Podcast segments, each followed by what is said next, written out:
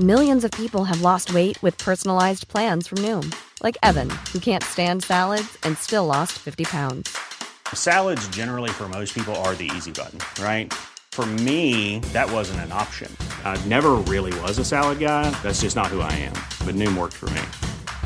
Get your personalized plan today at Noom.com. Real Noom user compensated to provide their story. In four weeks, the typical Noom user can expect to lose one to two pounds per week. Individual results may vary. Millions of people have lost weight with personalized plans from Noom, like Evan, who can't stand salads and still lost 50 pounds. Salads, generally, for most people, are the easy button, right? For me, that wasn't an option.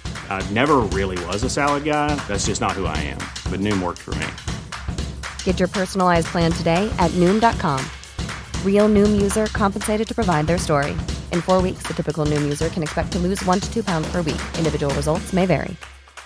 Life is full of awesome what ifs, and some not so much, like unexpected medical costs. That's why United Healthcare provides Health Protector Guard fixed indemnity insurance plans to supplement your primary plan and help manage out of pocket costs. Learn more at uh1.com.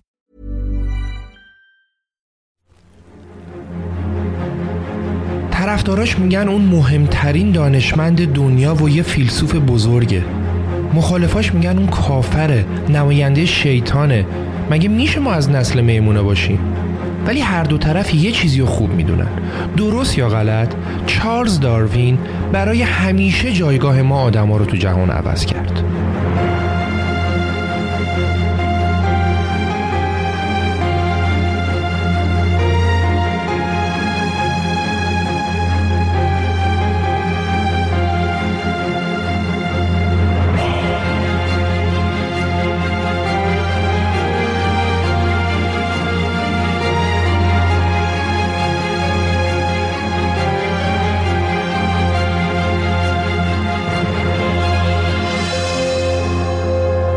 سلام.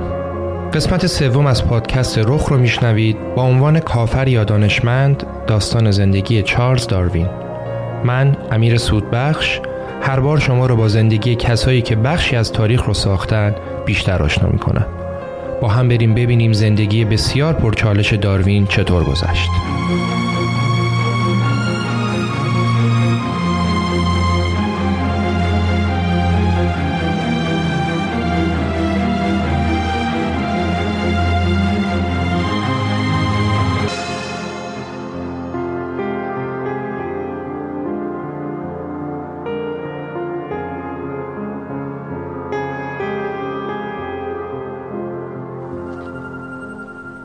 سال 1809 انگلستان.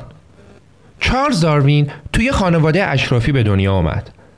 پدرش پزشک پولدار و یه آدم قدرتمندی بود که تو تربیت بچه هاش خیلی سختگیر بود.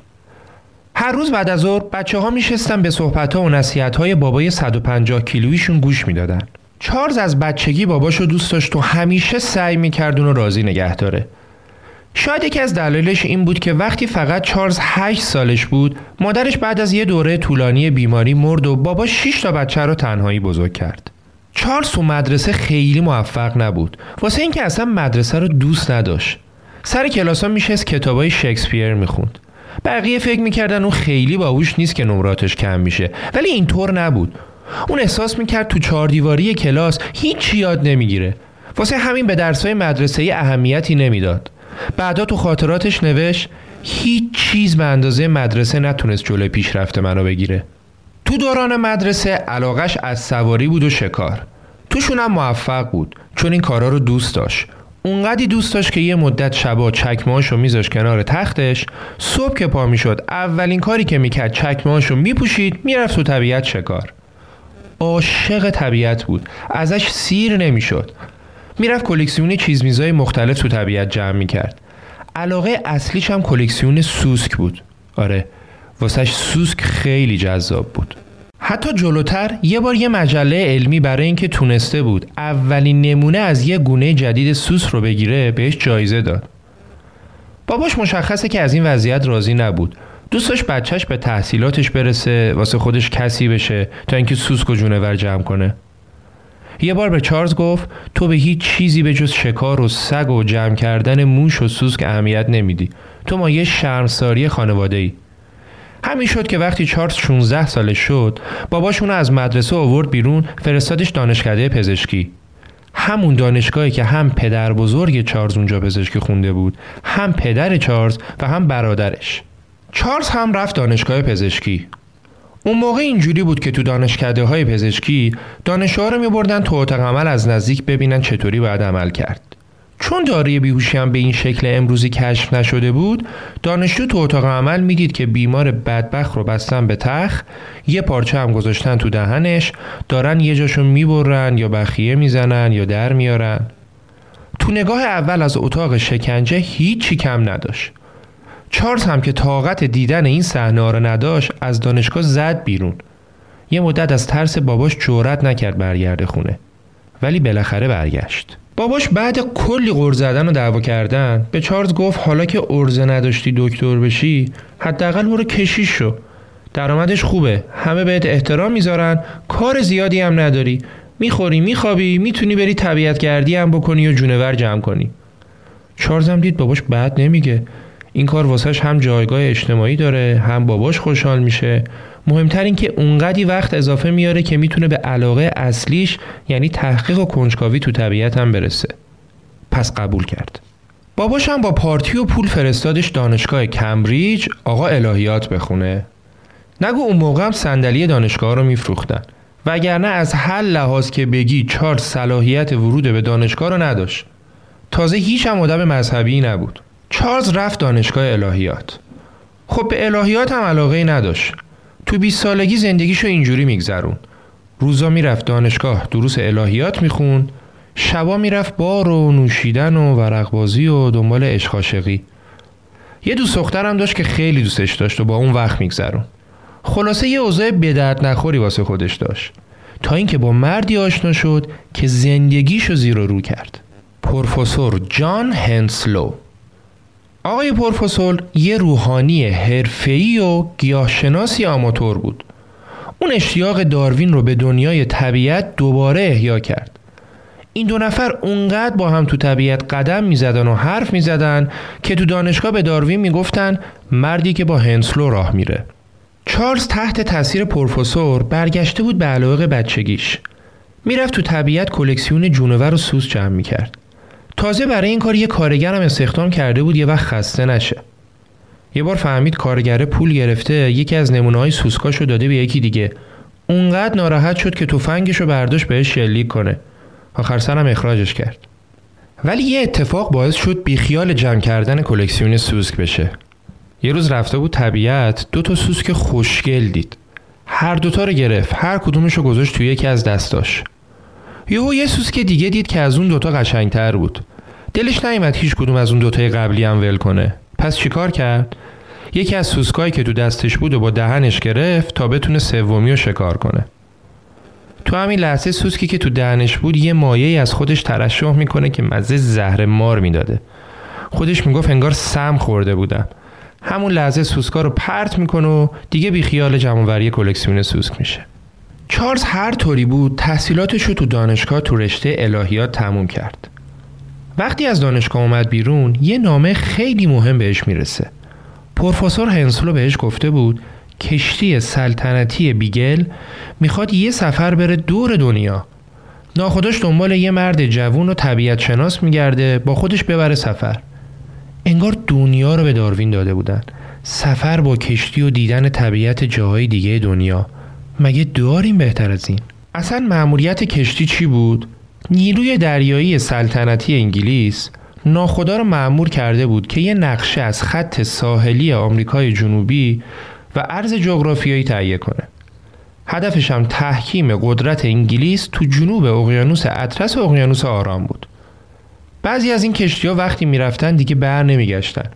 اقیانوس ها نابودشون می‌کردن. بعضیاشون هم تو سفر چندتایی از افرادشون رو از دست می‌دادن. در اصل اگه به چارلز پیشنهاد داده بودن یه دلیلش همی بود که گزینه های زیادی نداشتن. چند نفر قبل چارلز هم دعوت رو رد کرده بودن. هر کسی جرأت نمی‌کرد بره.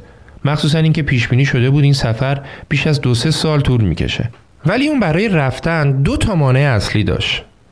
اولی یه مانع 150 کیلویی بود. پدرش. مسلما اجازه نمی‌داد پسرش بعد دانشگاه پاشو بره سفری که احتمال داره بر نگرده چارلز هم هیچ وقت دلش رضایت نمی‌داد خلاف نظر باباش کاری بکنه. شاید هم جرأت نمی‌کرد. حتی اولش هم به پروفسور گفت نمی‌تونم بیام. ولی بعد سعی کرد شانسش رو امتحان کنه. چارلز رفت پیش باباش انقدر خواهش و تمنا کرد تا آخر سر باباش گفت پسر اگه یه آدم عاقل پیدا میشه سفر تو رو تایید کنه منم قبول می‌کنم.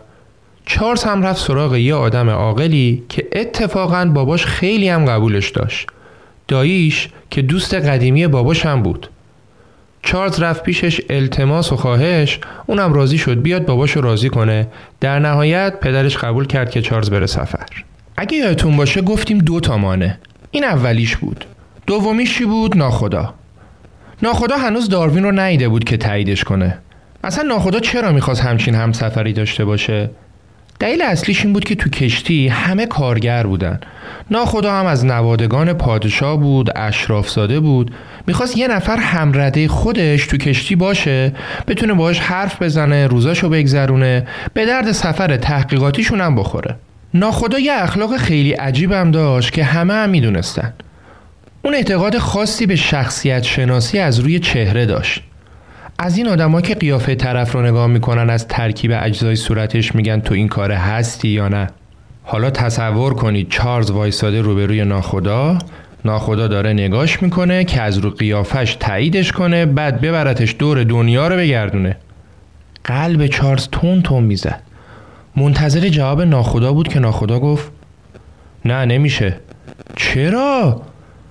قیافه دماغ جوریه که بعید می‌دونم مرد سفر باشی و با هم آبمون توی جوب بره. قیافه دماغ؟ بدبخت چارلز گفت ناخدا به پیر به پیغمبر اینجوریا نیست. تو سفر هرچی شما بگی من قبول می‌کنم.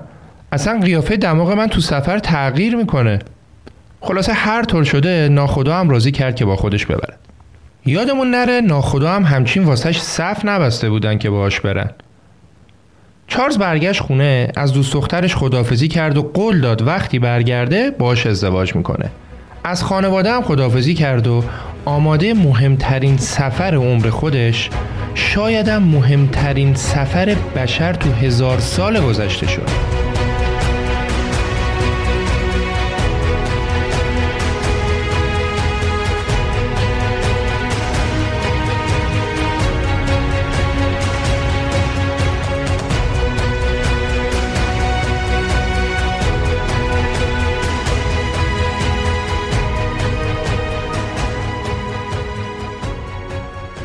داروین با ناخدا رفت که کشتی آرزوهاشو ببینه.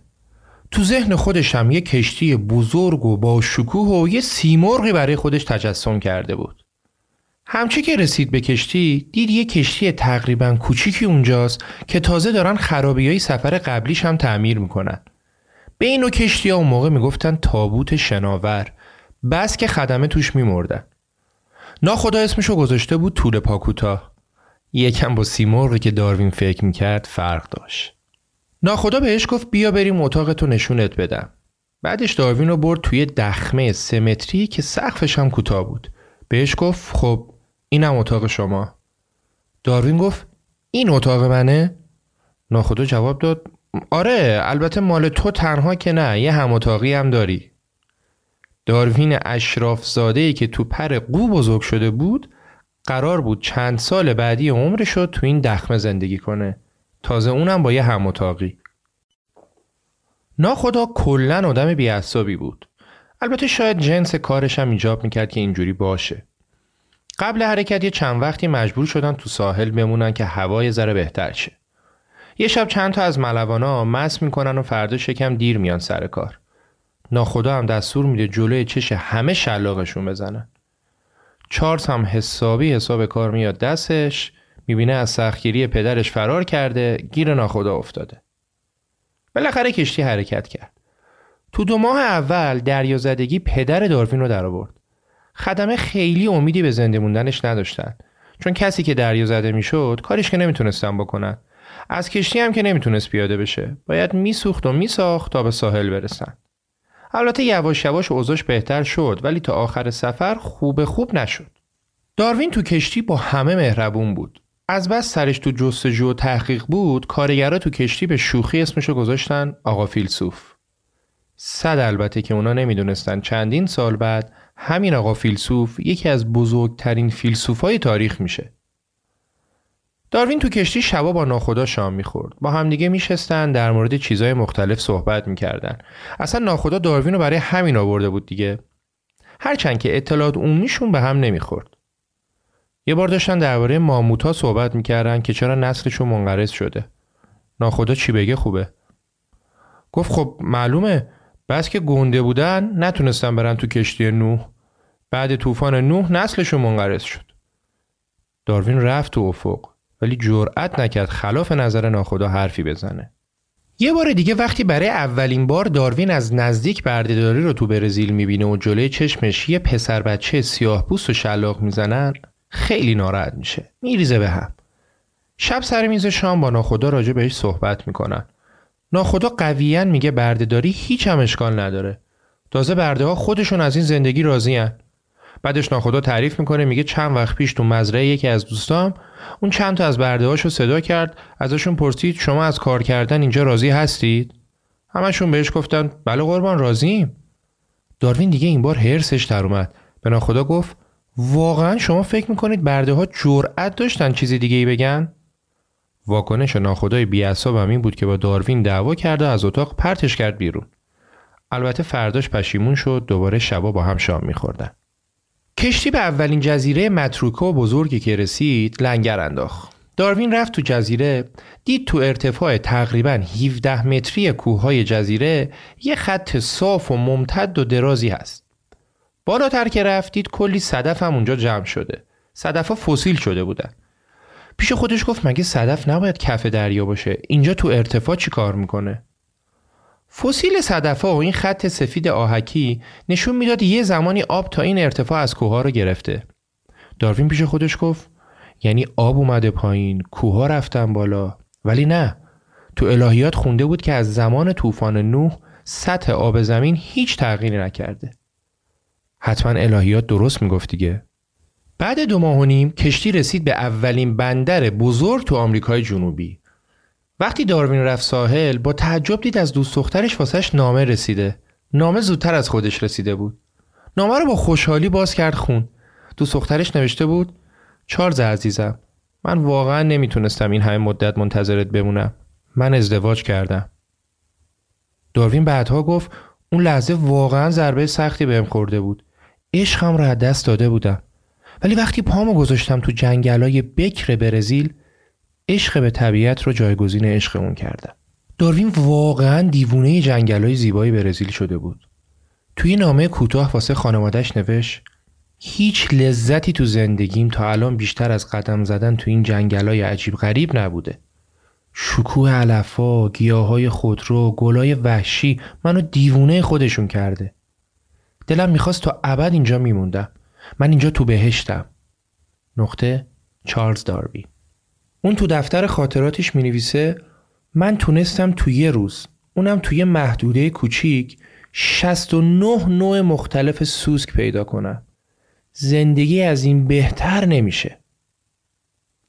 هرجا کشتی لنگر مینداخت داروین میدوید می‌رفت تو کوه و دشت فسیل و بقایای اجساد و جونورای جدید و از این جور چیز میزا جمع می‌کرد.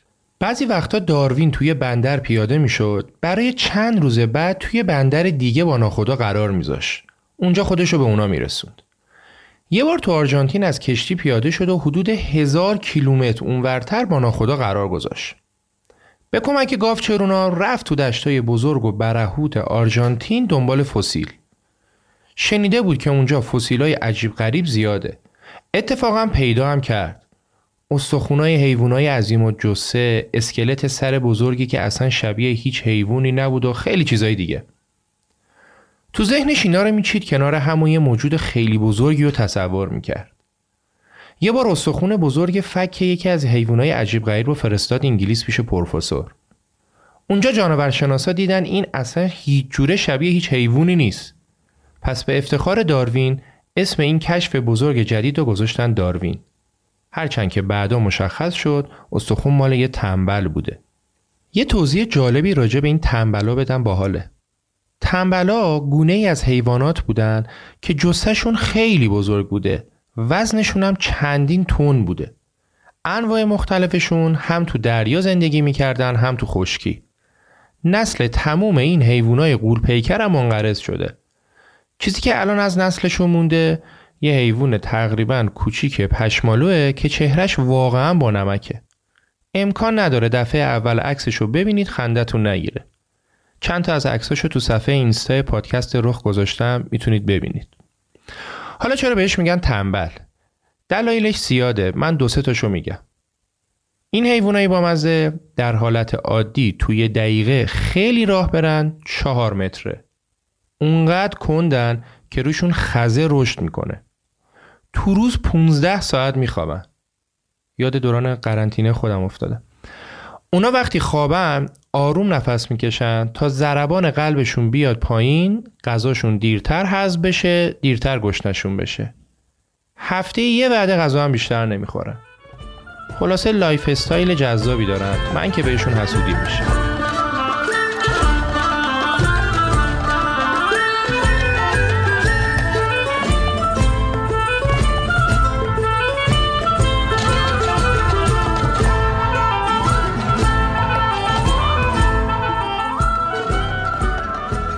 خب کجا بودیم؟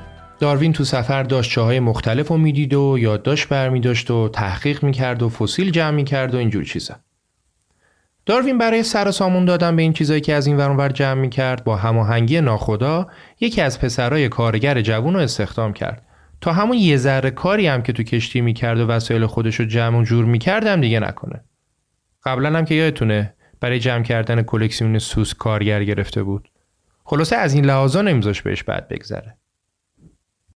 اوایل سفر وقتی داروین تو کشتی بود وقتشو با دو تا بچه خیلی خاص میگذرون رفتار و گفتار بچه ها واسش جذاب بود. ماجرای بچه ها چی بود؟ تو سفر قبلی که ناخدا به آمریکای جنوبی داشت سه تا بچه از قبایل بومی که تو جنگل زندگی می‌کردن و با خودش میاره انگلیس. یکیشونو که می‌خواست بیاره خانوادش راضی نبود. ناخدا یه دونه دکمه خوشگل بهشون داد خانواده راضی شد. بچه رو برداشت برد. تو انگلیس همون اوایل یکی از بچه ها تفلکی آبله گرفت و مرد. به دو تا بچه دیگه آداب معاشرت یاد دادن غذا خوردن با قاشق چنگال و کلی چیزای دیگه. به قول ناخدا با فرهنگشون کردن. بعد دو سال که کشتی بیگل با داروین می‌خواست حرکت کنه بره سمت قبیله بچه ها ناخدا اون دو تا بچه هم سوار می‌کنه ببره. می‌خواست ببینه واکنش خانواده و بچه ها وقتی همدیگر رو بعد دو سال می‌بینن چیه. از طرفی چون خود ناخدا مسیحی سرسختی بود و بچه ها مسیحی کرده بود می‌خواست همراه بچه ها یه مبلغ مذهبی هم بفرسته تو قبیله تا افراد قبیله تحت تاثیر بچه ها و مبلغ همراهشون مسیحی بشن به راه راست هدایت بشن. همچین که می‌رسن به قبیله بچه ها که خانوادهشون رو می‌بینن لباسای شیک انگلیسیشون رو در میارن میدوان سمت خانواده دیگه هم راضی نمیشن برگردن به کشتی. آقای مبلغم یه روز میره تو قبیله فرار می‌کنه میاد بیرون. داروین به این نتیجه می‌رسه که یک شب متمدن کردن این آدما کار مسخره ایه.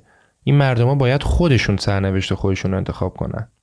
اصولا هر تغییر اساسی باید به مرور زمان انجام بشه نه به زور. داروین هر بندری که می‌رسید نمونه هایی که آماده کرده بود و جمع جور می‌کرد میفرستاد واسه پروفسور. دو سال این کار رو ادامه داد بدون اینکه حتی یه نامه از پروفسور دستش برسه بگه دستت درد نکنه. داشت نامید می‌شد که بعد دو سال پروفسور واسش نامه فرستاد. نوشته بود مجموعهایی که میفرستی فوقالعاده است. اینجا تو کل دانشگاه همه منتظرن مجموعه جدید از سمت تو بیاد. اونا رو به دانشمندای دیگه هم نشون میدیم. خودت اینجا نیستی ولی کلی معروف شدی. از منم بیشتر میشناسنت. داروین تو پوست خودش نمی گنجید. یاد پدرش افتاد. برای اولین بار پدرش بهش افتخار می‌کرد. سفرشون رو ادامه دادن تا رسیدن به سرزمین آتش. جنوب جنوب آمریکای جنوبی. ته دنیا. اونجا قبایل وحشی بومی رو دیدن که وقتی داشتن با کشتی از کنارشون میگذشتن دویده بودن اومده بودن بالای صخره ها داد و هوار می‌کردن دست تکون می‌دادن دود رو انداخته بودن کشتی هم رفت سمتشون داروین وقتی این بومیا رو از نزدیک دید از تعجب شاخ در آورد. تقریبا مثل حیوان زندگی می‌کردن. از اون قبیله قبلی هم از لحاظ تمدن خیلی عقبتر بودن. با بدنی تقریبا کامل برهنه میگشتن. غذاشون شکار حیوانای جنگل بود. قیافشون هم پر ریش و پشم و کرکسیف. اونجا بود که برای اولین بار به ذهن داروین رسید که تمام مخلوقات خدا با هم در ارتباطن. این قبیله وحشی از نظر داروین چیزی بودن بین انسان و حیوان. تمام نمونه هایی که داروین تا حالا تو سفر جمع کرده بود و فرستاده بود در مقابل چیزهایی که تو جزایر گالاپاکوس دید قطره بودن در مقابل دریا. این جزایر از دور به نظر یه جهنم به درد نخور بودن. تقریبا کسی پاشو تو جزیره نمیذاش. ولی وقتی داروین رفت تو جزیره انگار رفته بود یه کوره دیگه. کلی موجودات عجیب غریب اونجا بود که داروین برای اولین بار بود که میدیدشون تو هیچ کتابی هم راجع بهشون نخونده بود برای داروین اونجا شبیه یه آزمایشگاه بزرگ تو فضای باز بود با کلی نمونه آزمایشگاهی عجیب غریب نکته جالب این که جونورا و حیوانات جزیره از آدم خیلی نمی ترسیدن. بند خدا تنشون به تنه آدما نخورده بود. هنوز نمی‌دونستن آدمیزاد هر جا میره همه حیوونا رو نابود می‌کنه. واسه همین ازش نمی ترسیدن. داروین هم از نزدیک می‌رفت میدیدشون یادداشت برمیداشت و کلی نمونه از پرنده و حشرات رو جمع کرد. گفتیم اسم جزیره گالاپاکوس بود. گالاپاکوس به اسپانیایی یعنی لاک پشت. نوردای قدیمی وقتی از کنار این جزیره میگذشتن تو همون کنار ساحل کلی لاک پشتای بزرگ می‌دیدن. چهل پنجاه تا از این لاک پشتای بزرگ رو مینداختن تو کشتی یکی یکی میکشتنشون از گوشتشون استفاده می‌کردن. تازه مهمتر این که این لاک پشتا چون تو جزیره آب زیاد بود چند لیتر آب میخوردن و این آبو تو کیسه تو بدنشون ذخیره می‌کردن. دریانوردا لاک پشت رو که میکشتن هم گوشتش رو میخوردن هم از این آبی که ذخیره کرده بود استفاده می‌کردن. اونجا یه نکته مهم دیگه هم نظر داروین رو خیلی جذب کرد. توی یکی از جزیرات دید اونجا سره هایی هستن پرنده سره که اینا منقارشون کوچیک و سفته. در صورتی که تو جزیره قبلی همین پرنده رو دیده بود که منقار بزرگ و نازک داشت. خب نژادشون که یکیه اجدادشون که یکیه پس داستان چی بود؟ یادش اومد جای قبلی خوراک این پرنده ها حشره بود. چون این پرنده ها حشره میخوردن واسه همین منقارشون بزرگ و نازک بود. بعد دید تو این جزیره حشرات خیلی خیلی کمترن. اینجا پرنده ها دونه های گیاه و هسته های میوه رو میشکنن و اونا رو می‌خورن. واسه همین منقارشون کوچیک و سفته نتیجه گرفت که پرنده ها با توجه به شرایط محیطی که توش زندگی می‌کنن به مرور زمان تکامل پیدا کردن. یادش اومد کتاب مقدس میگه هر جانوری موقع خلقت تثبیت شده است. یعنی با همین شکلی که ما می‌بینیم خلق شده. ولی چیزی که داروین می‌دید این نبود. می‌دید پرنده ها با توجه به شرایط محیطی که توش زندگی می‌کنن تغییر کردن. حتی لاک پشت ها هم جزیره به جزیره متفاوت بودن. بومیای اونجا می‌تونستن با نگاه کردن به لاک لاک بوش بگن مال کدوم جزیره است. اینا پایه نظریه تکامل داروین شد.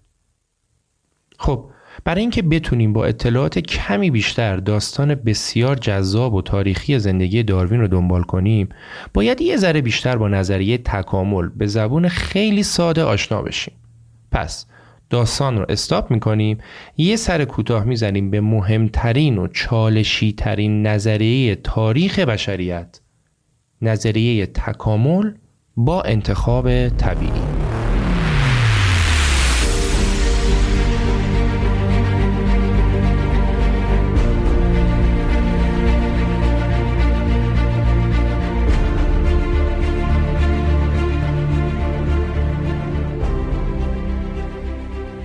برای توضیح تکامل اول اشاره بکنیم به عمر زمین.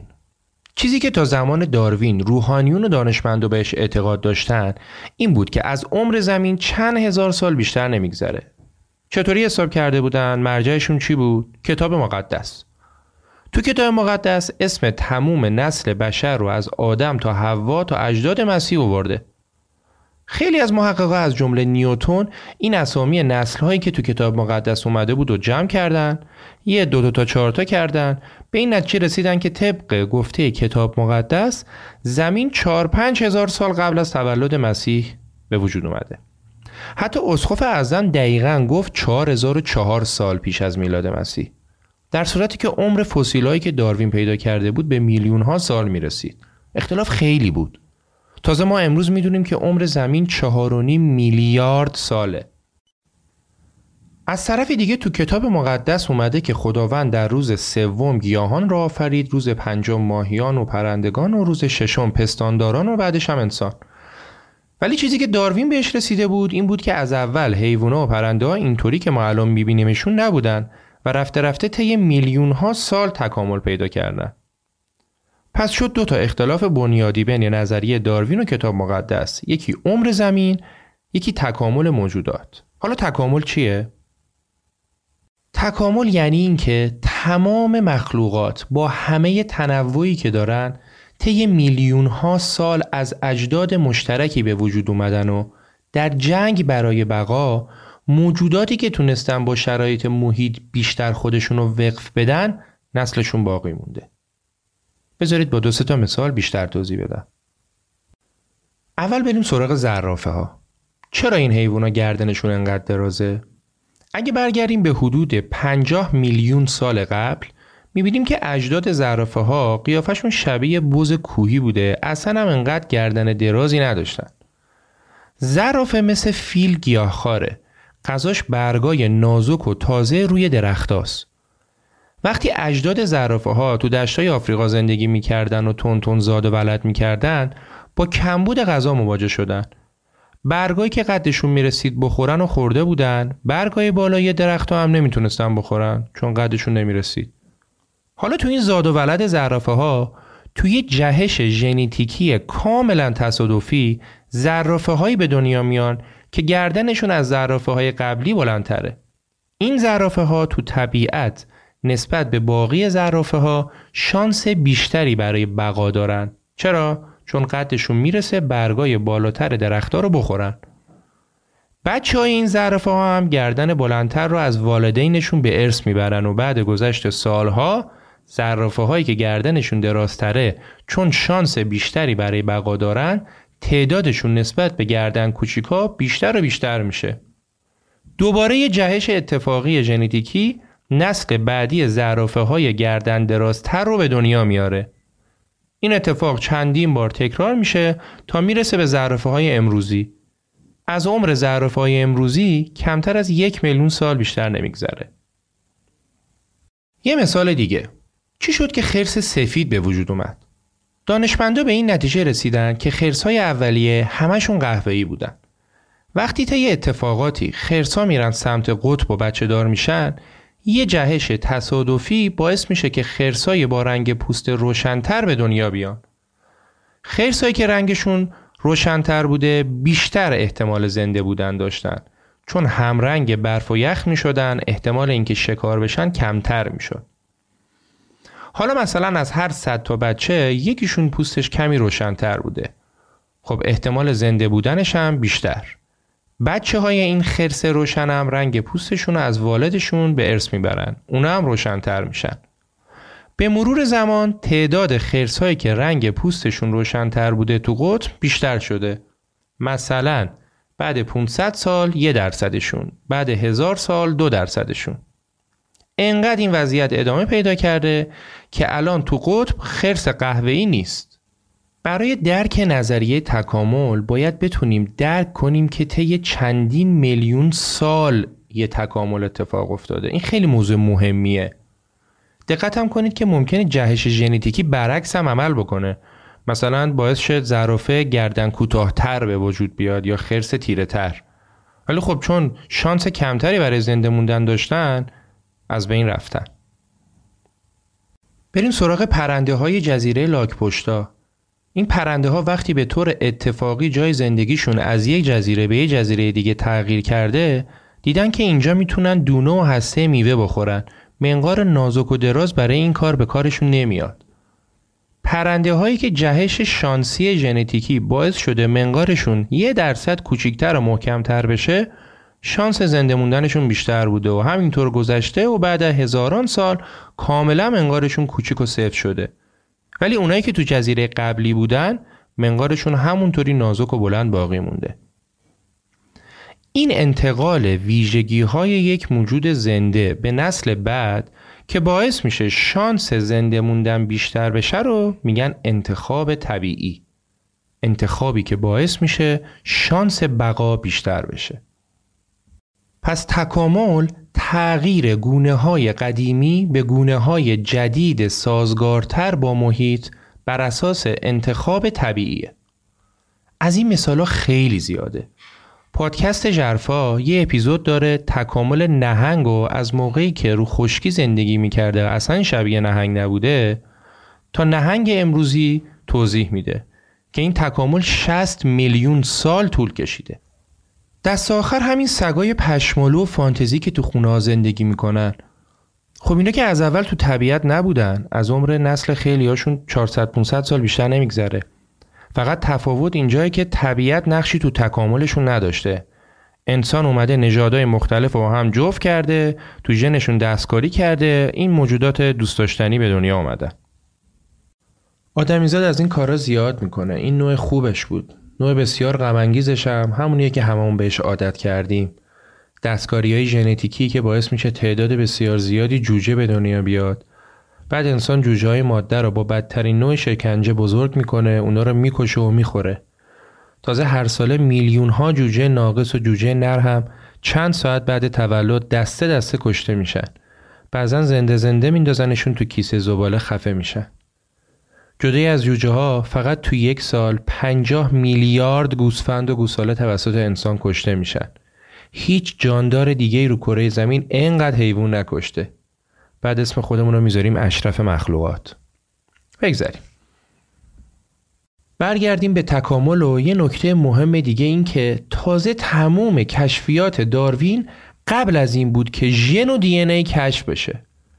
داروین اصلا نمی‌دونست خصوصیات چطوری از پدر و مادر به فرزند منتقل میشن. بعدها که دی ای کشف شد مشخص شد که چقدر موجودات روی کره زمین به هم شبیهن درصد شباهت ژنتیکی انسان با شامپانزه فکر می‌کنید چقدره؟ منتظر نباشید من بگم حدس بزنید. بیش از 98 درصد. انسان و موش 85 درصد. انسان و مگس. 60 درصد. انسان و موز. 50 درصد. نظریه داروین درباره اجداد انسانها و رابطه شامپانزه و میمون با انسان بر پایه تکامل انتخاب طبیعی بود که علم ژنتیک و دی ای بعدها خیلی بیشتر هم ثابتش کرد. اگه خواستید راجع به تکامل بیشتر بدونید و مثالهای بیشتری بخونید من کتاب انسان خردمند رو بهتون توصیه می‌کنم. از نظر من هر آدمی تو زندگی حداقل باید یه بار این کتاب رو بخونه. خب دیگه باید از کشتی بیگل با داروین پیاده بشیم ببینیم بعد این کشف تکان دهنده چه اتفاقایی افتاد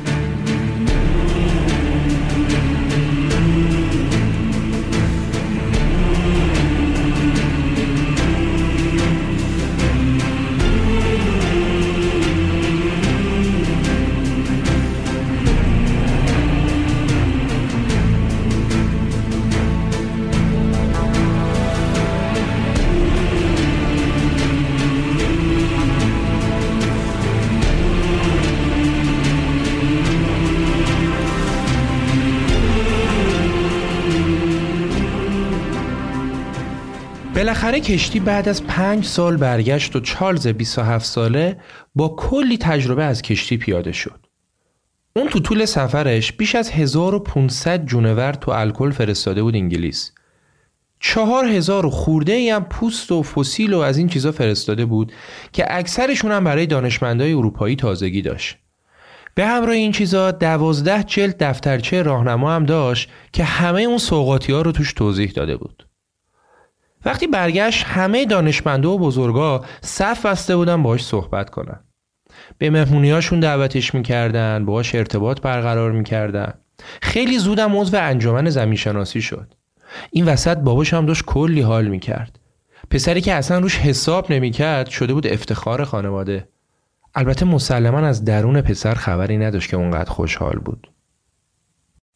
داروین تو کمبریج یه اتاق گرفت همه نمونه رو برد اونجا شروع کرد به دستبندی و تحقیق نمونه ها اون که مطمئن شده بود گونه ها تغییر می‌کنن رفت سر این موضوع که چجوری تغییر می‌کنن چی میشه که تغییر می‌کنن.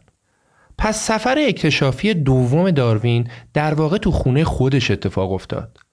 سفر اولش با کشتی بیگل بود. سفر اکتشافی جدید این بود که بیای خونه بتونی مناظر آشنای قبلی رو حالا با یه نگاه جدیدی ببینی. یه جور دیگه نگاهشون کنی. جوری که فیلسوفا نگاه می‌کنن. داروین خیلی زود کتاب سفرنامهش رو چاپ کرد و البته راجع به تکامل اشاره مستقیمی اصلا نکرد. یعنی جرأت نکرد که بکنه. کتاب واسش هم ثروت بیشتری آورد هم اعتبار بیشتر. تو سی سالگی داروین تصمیم گرفت ازدواج کنه. طبق سنت اشرافزاده ها باید با دخترای نزدیک و اشرافزاده یا فامیل ازدواج می‌کردن. دختر دایی داروین دختر همون دایی که وساطتش رو کرد بره سفر از همه نظر واجد شرایط بود الا یه موضوع. اون یه مسیحی متعصب بود. داروین هم مجبور شد واقعیت ماجرا رو بهش بگه. بهش گفت درسته که من الهیات خوندم ولی به کتاب مقدس خیلی اعتقادی ندارم. نمی‌تونم داشته باشم. چیزایی که من بهش رسیدم با چیزایی که تو کتاب مقدس نوشته شده خیلی فرق داره. دختر دایش اما عاشق داروین بود. اولش سعی کرد اونو به راه راست هدایت کنه ولی نشد. دختر دایش همش به این موضوع فکر می‌کرد که آخر زندگیشون اگه هر دو نفر بمیرن چارلز حتما میره جهنم و اونو تو بهش تنها می‌ذاره. ولی هر دو نفر چون از هم خوششون اومده بود تصمیم گرفتن به این موضوع فکر نکنن و راجع به صحبتی نکنن. اتش عشق آتش این اختلاف رو خاموش کرد و این دوتا با هم ازدواج کردن. بعد ازدواج توی مزرعه بزرگی زندگی کردن. داروین هم موقعیت داشت هم پول نگران نیون شب هم که نداشت. از صبح تا شب رو نظریه تکامل روی گونه های مختلف طبیعت تحقیق و کار می‌کرد.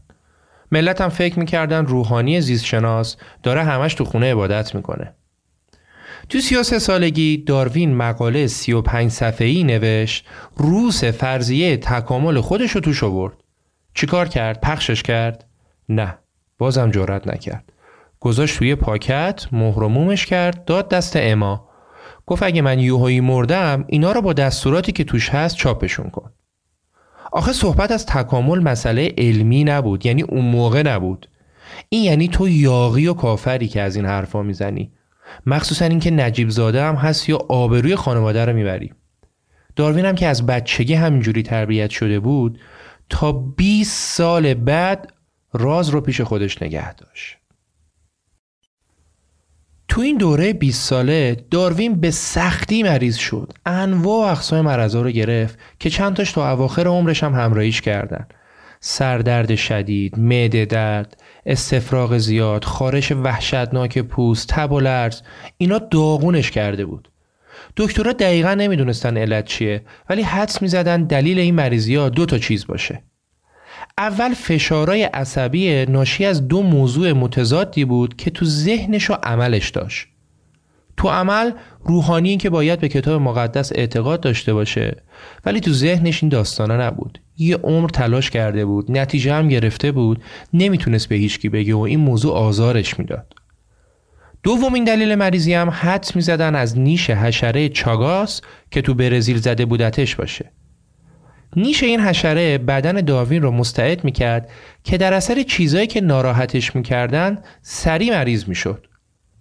اون پسر جوونی که یه نفس کوه و بالا می‌رفت و بدن ورزیده ای داشت الان به سختی تو باغ خونشون می‌تونست راه بره. خودش می‌گفت نسبت به اونی که قبلا بودم الان مثل سگ پیری شدم که کاری ازم بر نمیاد. جز اینکه بشینم پیشرفتهای دیگران رو ببینم تای تایش روزی چند ساعت مطالعه کنم. تو همین دوران مریضی اما بازم می نوشت هر چی بگی می نوشت و آمار همه چی رو در می آورد داروین تو عمرش ده ها کتاب نوشت. از چند جلد کتاب در مورد کرم خاکی گرفته تا قارچ و فسیل و خیلی موضوعات دیگه. چیزهای دیگه هم می نوشت مثلا از لحظه که بچه هاش به دنیا می اومدن از حالات اونا نوت برداری می کرد و می‌رفت دنبال تحقیقات. یا حتی آمار تخت نرد بازی کردنش هم با اما رو مینوشت. تقریبا هر شب با زن شما تخته بازی می‌کرد. نتیجه بازیهاشون رو مینوشت. دوستش تو یادداشت‌های داروین خون که نوشته بود تا الان 2795 بازی رو از اما بردم و 2490 دستم اما برده. یه اخلاق خاص دیگه هم که داشت برنامه ثابت روزانش بود. تمام کارهای روزانش سر تایم بود. بیدار شدنش، مطالعهش، غذا خوردنش، نامه نوشتنش، ملاقات دیگران و حتی ساعت تخت بازی کردنش. If you're looking for plump lips that last, you need to know about Juvederm lip fillers. With Juvederm Volbella XC and Juvederm Ultra XC, your lip look, whether it's subtle or bold, can last up to one full year with optimal treatment and no additional maintenance. Find a licensed specialist and see if it's right for you at Juvederm.com today. That's J U V E D E R M.com. Add fullness to lips in adults over 21 with Juvederm Volbella XC or Juvederm Ultra XC. Do not use if you have severe allergies or a history of severe allergic reactions, or if you're allergic to lidocaine or the proteins used in Juvederm. Tell your doctor if you have a history of scarring or taking medicines that decrease the body's immune response or that can prolong bleeding. Common side effects include injection site redness, swelling, pain, tenderness, firmness, lumps, bumps, bruising, discoloration, or itching. As with all fillers, there's a rare risk of unintentional injection into a blood vessel, which can cause vision abnormalities, blindness, stroke, temporary scabs, or scarring. For full important safety information, visit juvederm.com.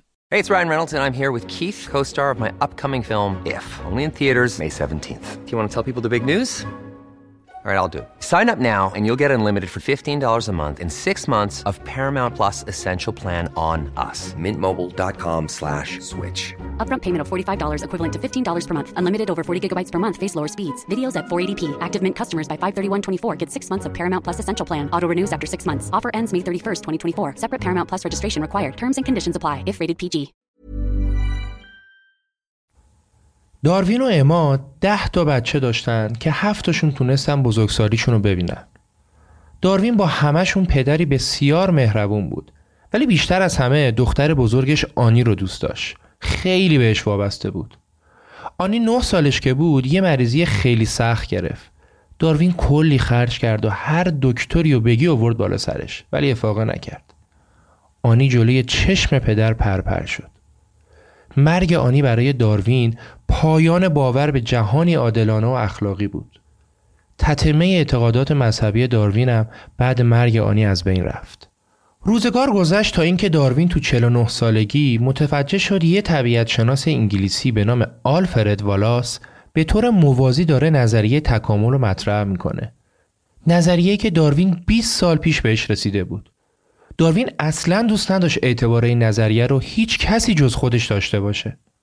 تصمیم گرفت هر چه زودتر کتابش رو کامل کنه و منتشر کنه. تا الان بیش از دو هزار صفحه مطلب جمع کرده بود که باید هر چه زودتر خلاصه نویسیشون می‌کرد. پس وارد یک دوره دیوانوار سیزده ماه نوشتن شد. نوشت و نوشت و نوشت. موقع نوشتن کتاب اونقدر مریضی های مختلف اومد سراغش که فکر می‌کرد داره تقاس گناهاشو پس میده. برای چند تا از دوستاش نامه نوشت که به زودی شما با نظریه من آشنا میشید. بعدش علاقمند میشید منو انقدر شکنجه کنید تا بمیرم. می‌دونست کتابش اعتبار خانوادگیشون رو از بین می‌بره ولی نوشت. می‌دونست برای آینده بچه‌هاش ممکنه مشکل ساز بشه ولی نوشت.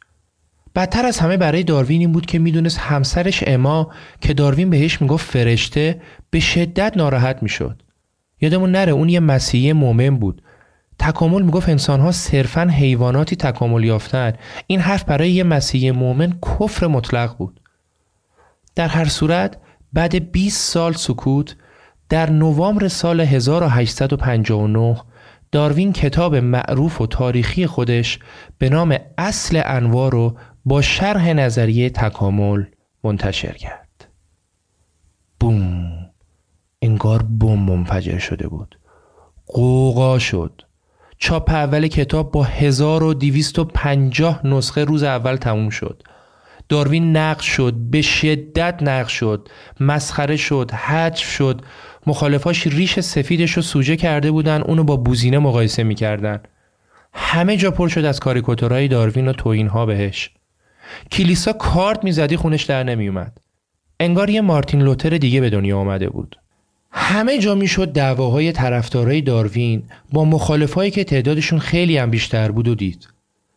اکثر مخالفاش کمترین شناختی از نظریش نداشتن حتی کتابش هم نخوندن. در رس اونا طاقت نابودی باوراشون رو نداشتن. همه جا صحبت از این کتاب بود. تو روزنامه محله کلیسا کلوبا سر میزای غذای خانواده ها همه جا صحبت از داروین بود ملت مونده بودن اون کافر یا دانشمند داروین خودش هم از دور سعی می‌کرد میون اساتید دانشگاه و دانشمندا از نظریاتش دفاع کنه. مدارک اونقدر واضح و کامل بود که هر کسی با ذهن باز بدون پیش داوری نمی‌تونست از کنارشون به راحتی بگذره.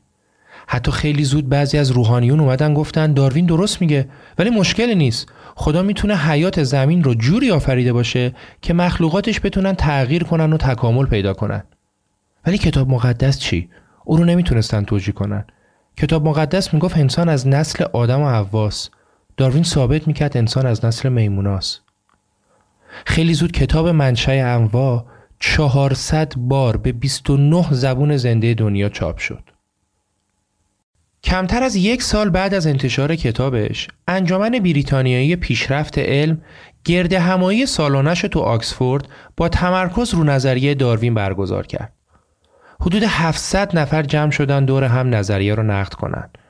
پروفسورا، دانشجوها، روحانیون مذهبی، زنهای مقامدار و کلی آدم دیگه اونجا دعوا و بحث داشتن. ناخدای کشتی بیگلم بود. اون که مؤمن درجه یک بود از اینکه داروین رو با خودش برده بود و خیلی از مدارک و داروین تو اون سفر پیدا کرده بود احساس گناه می‌کرد. ناخدا افسردگی شدید گرفته بود و پنج سال بعدم خودکشی کرد. تو گرد همایی اسخف آکسفورد به شدت به نظریه تکامل حمله کرد و داروین رو مسخره کرد. گفت نظریه بر پایه اوهام نه واقعیت. اگر گونه ها تکامل پیدا می‌کنن پس ما هم لابد حاصل تکامل شلغمیم. دوست سمی داروین پا شد گفت تو حتی کتاب رو نخوندی که مسخرش می‌کنی. اسخف بهش گفت ببین تو که دفاع می‌کنی خیلی دوست داری قبول کنی اجدادت از نسل میمونن دوست داروین جواب داد ترجیح میدم اجدادم میمون باشن تا مردی که تو بحث علمی یه نظریه رو مسخره می‌کنه این جریان ادامه داشت تا یه اتفاق دیگه هم تونست خیلی به اثبات نظریه داروین کمک کنه. مخالف های داروین می‌گفتن اگه تکامل واقعیت داره پس ما چرا فسیلی پیدا نکردیم که مثلا هم خزنده باشه هم پرنده؟ از غذا فسیل پیدا شد. فسیل یه پرنده ای تو آلمان کشف شد.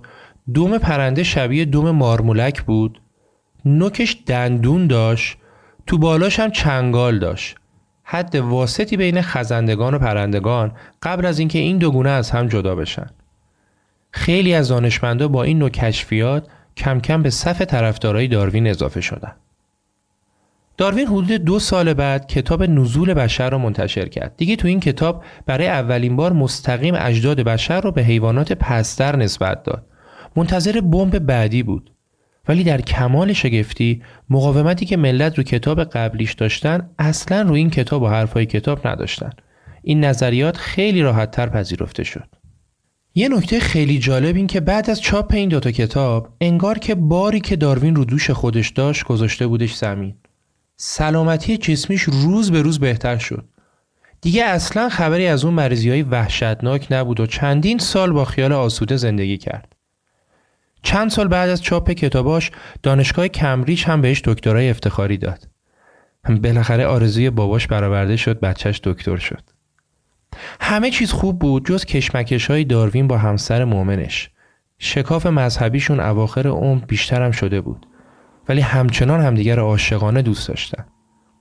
وقتی داروین داشت لحظات آخر عمرش رو روی تخت کنار اما میگذرون دید اما به شدت گریه می‌کنه. داروین گفت چیه؟ از اینکه قراره برم جهنم ناراحتی؟ در 19 آوریل سال 1882 چارلز داروین در حالی که تو آغوش اما بود جان سپرد. بعد مرگش یه مسئله دیگه وجود داشت. کجا دفنش کنیم؟ در کمال تعجب کلیسای سلطنتی اصرار داشت داروین تو کلیسا دفن بشه. انگار کلیسا به داروین بیشتر احتیاج داشت تا داروین به کلیسا.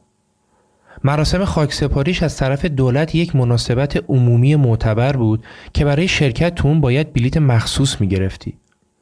در نهایت نخبگان انگلیس تو حیات کلیسای وستمینستر جایی که قهرمانان لندن اونجا دفن میشن جمع شدن تا شاهد به خاک سپاری داروین کنار قبر سر آیزاک نیوتون باشن. داروین نشون داد لزوما انسان شاهکار آفرینش نیست. الان ما می‌دونیم تموم انسانها و کل کره زمین قطره در مقابل دریای بیکران کائنات هم نیستن. واقعا ما کیم؟ از کجا اومدیم؟ کجا میریم؟ اسرار ازل را نه تو دانی و نه من وین حل معما نه تو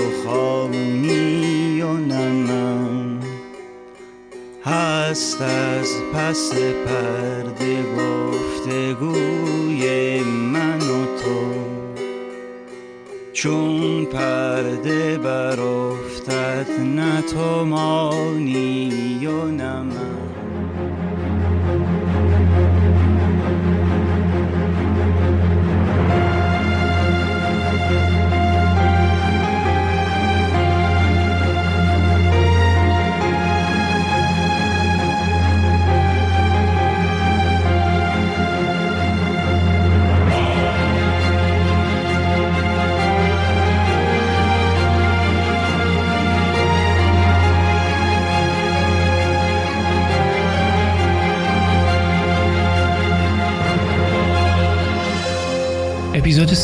پادکست رخ رو که تو اردیبهشت 99 منتشر شد شنیدید.